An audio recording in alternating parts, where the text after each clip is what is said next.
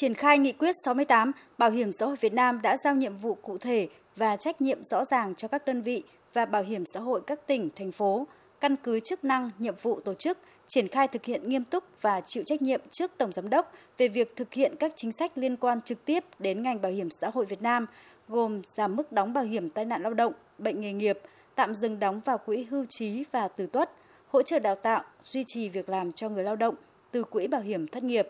Bên cạnh đó, ngành cũng thực hiện xác nhận trong 6 chính sách hỗ trợ thiết thực khác liên quan đến người lao động và người sử dụng lao động.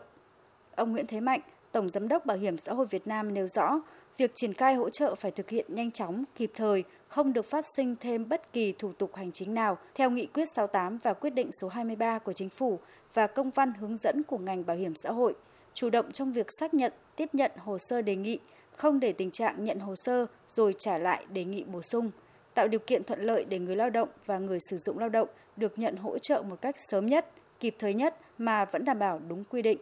Cái triển khai đồng thời song hành ba cái chính sách này, thế nhưng linh hoạt tùy từng các cái địa phương để mà triển khai ưu tiên cái chính sách này nó dễ thì triển khai trước mà làm sao mà đến được cái lớn nhất đến cái số người mà thụ hưởng cái này tháo gỡ những vướng mắc và khó khăn những đề xuất nếu có khi mà triển khai cái nghị quyết này đề nghị là các đồng chí lãnh đạo ủy ban dân các ờ, tỉnh thành phố chỉ đạo sở lao động thương binh xã hội và các cấp chính quyền là phối hợp với các cái cấp của ngành bảo hiểm xã hội để mà triển khai và tháo gỡ các vướng mắc khó khăn kịp thời.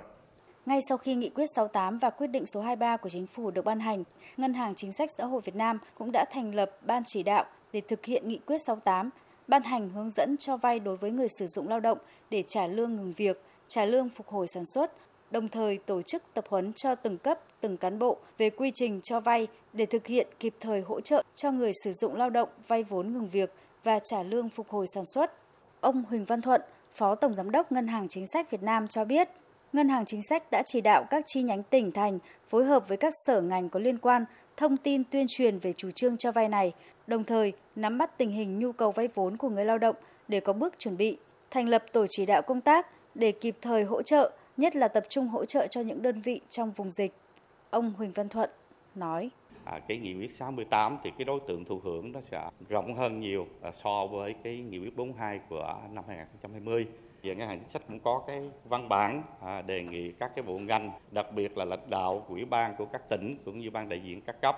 à, các tỉnh thì à, phối hợp hỗ trợ à, thực hiện à, cái cho vay đối với người sử dụng lao động à, theo cái nghị quyết 68 và quyết định 23 của chính phủ.